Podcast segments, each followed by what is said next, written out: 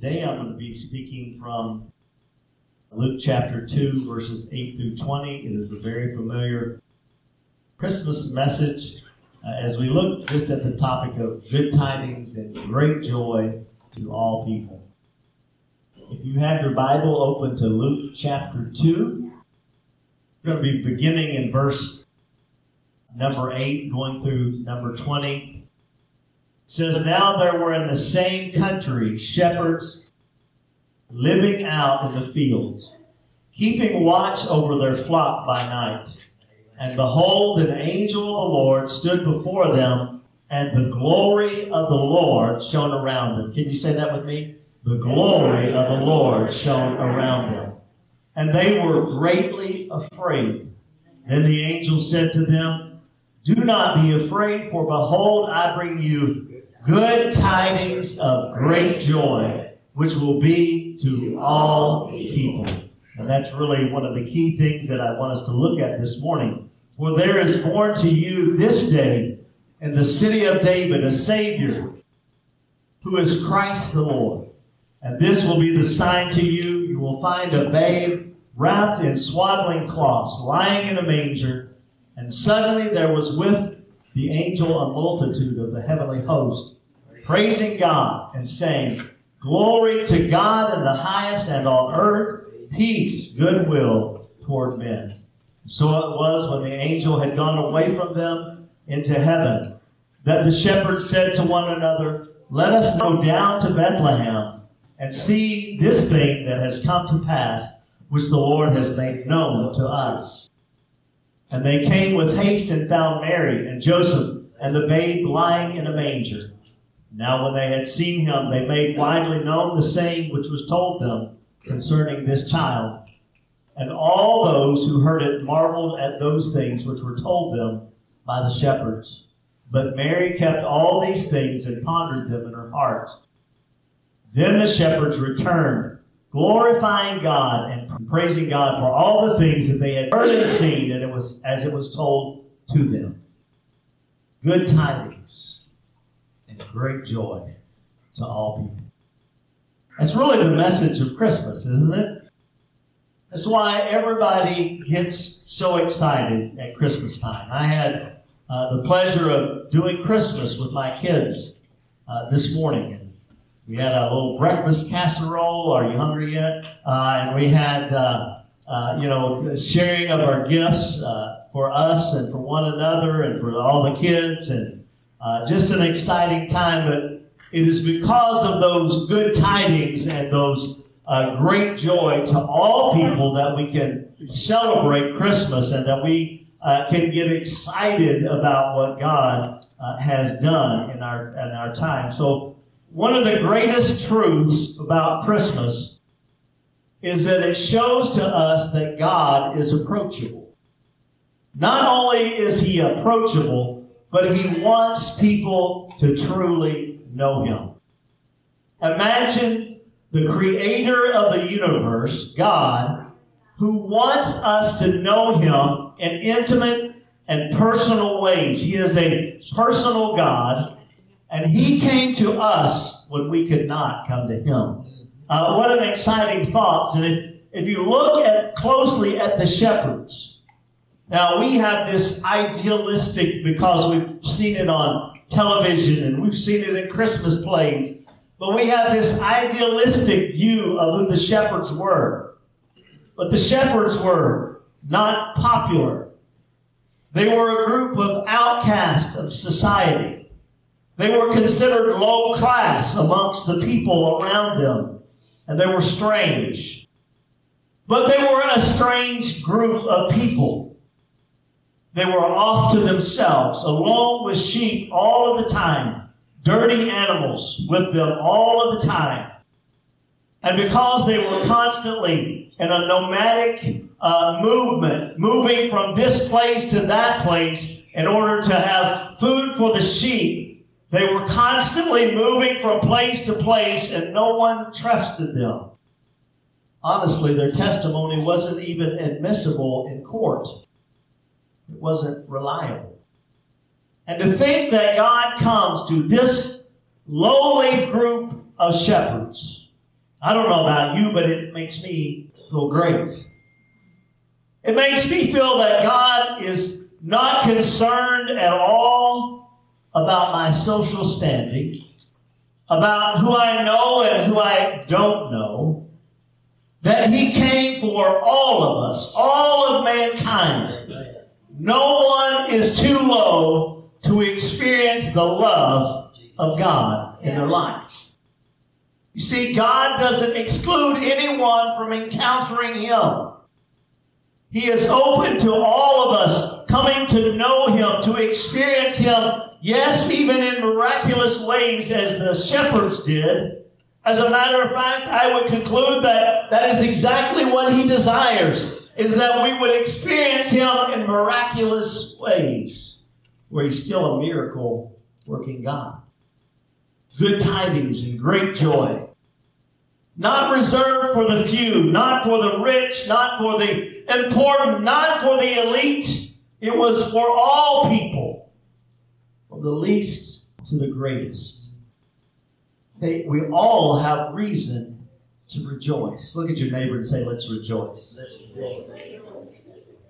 You see, the, the fact that God chose to deliver the message of his birth of the birth of Jesus to the shepherds, it proves to us that God uses the humble. The shepherds did not have anything to brag about.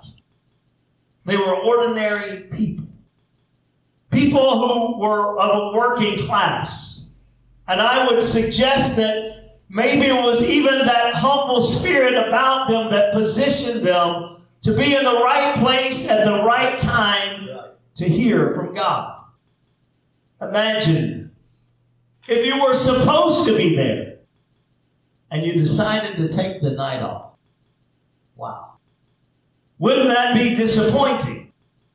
Imagine if you were supposed to encounter the Lord and you didn't come to church that day. I'm preaching to the choir. We're all here. And I'm sure others had a great a reason for not being here. That's not what I'm saying. But what I am saying is that we need to have a desire to encounter Jesus, to know Him in ways. Uh, but, Pastor, I've known Him all of my life, but have you grown to a deeper depth and a higher height? Have you grown to love Him more? Because the more you know Him, the more you will love Him. I'm glad that you came today. It would have been difficult to uh, preach to myself. You could have stayed home, but you were faithful. The shepherds, the remarkable news about the shepherds was that they that God used the ordinary to do the extraordinary. And I believe he still does that. God uses, we, you see, we struggle with that. And I know that is a theme of my preaching.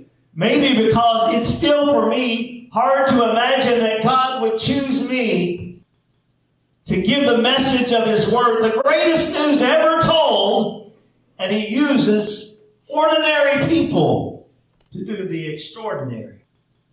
They spread the news about Jesus. They didn't just tell a few people, it says they made it widely known what the angel had told them about Jesus.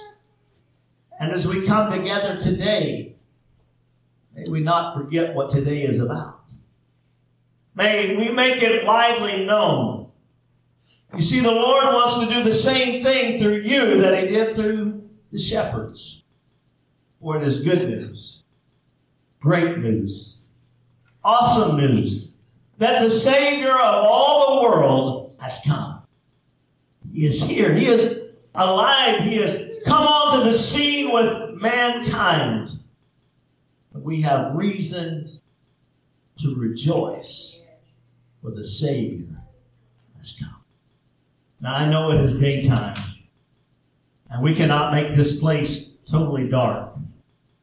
And I don't know if you've ever thought of it or not, but the symbolism of the shepherds watching their sheep at night is tremendous. It's totally dark. I believe that there were stars in the sky. I believe that it was a clear night, but it was dark. The sheep had probably settled down to sleep. The shepherds were probably sitting around a campfire, and the night was seemingly winding itself down. And suddenly an angel appeared, and the glory of the Lord shone around about them. This is the thought that the Lord gave me last week as I was walking around the block. He said, I want you to talk about penetrating the darkness. For we live in a world that is very dark. That's right, amen. A world that is very evil.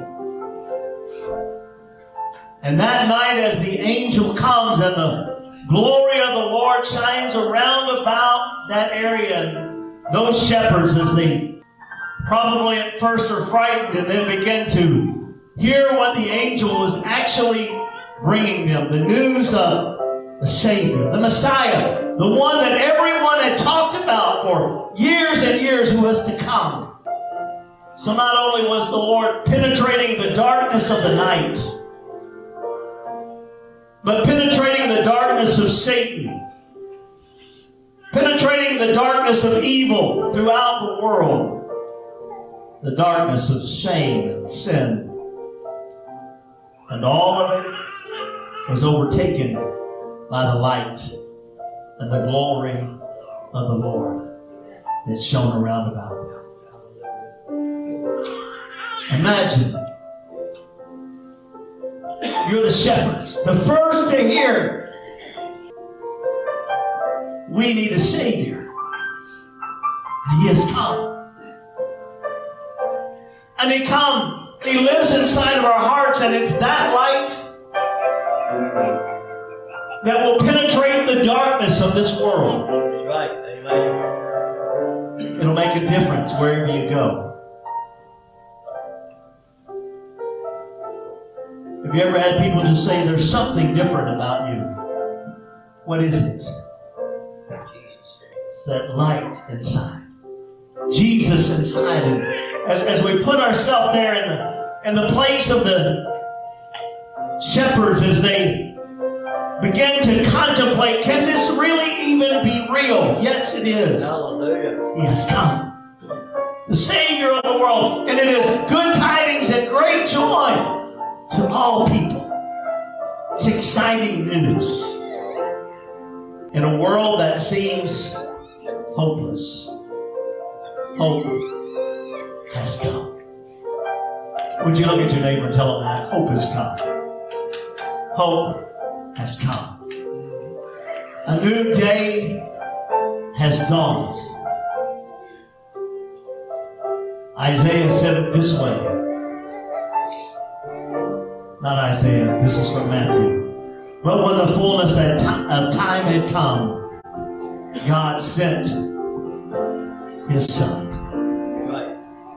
at just the right time. Have you ever thought about that? At just the right time, Jesus showed up. Can you say that about your life? When you're headed in the wrong direction, when you're off course and off the path, as He showed up just at the right time. At just the right time. The fullness of time, when everything was set, when everything seemed its darkest, along comes the light of the world. What an amazing thought.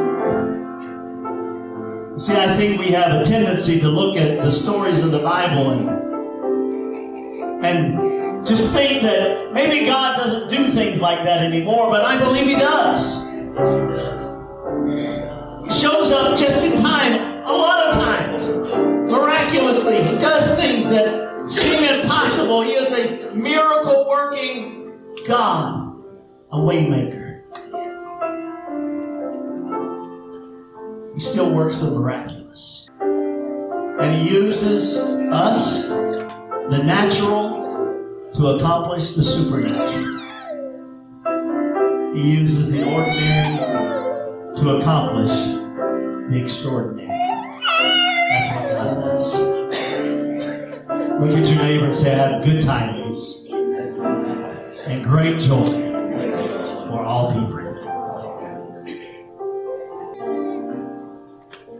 As I have studied in the past and studied a little further into the significance of the shepherds, it wasn't just that they were a lowly, ordinary people, but there was a special group of shepherds, specifically trained to watch and to care for the lambs that would be offered as a sacrifice for the people in the temple.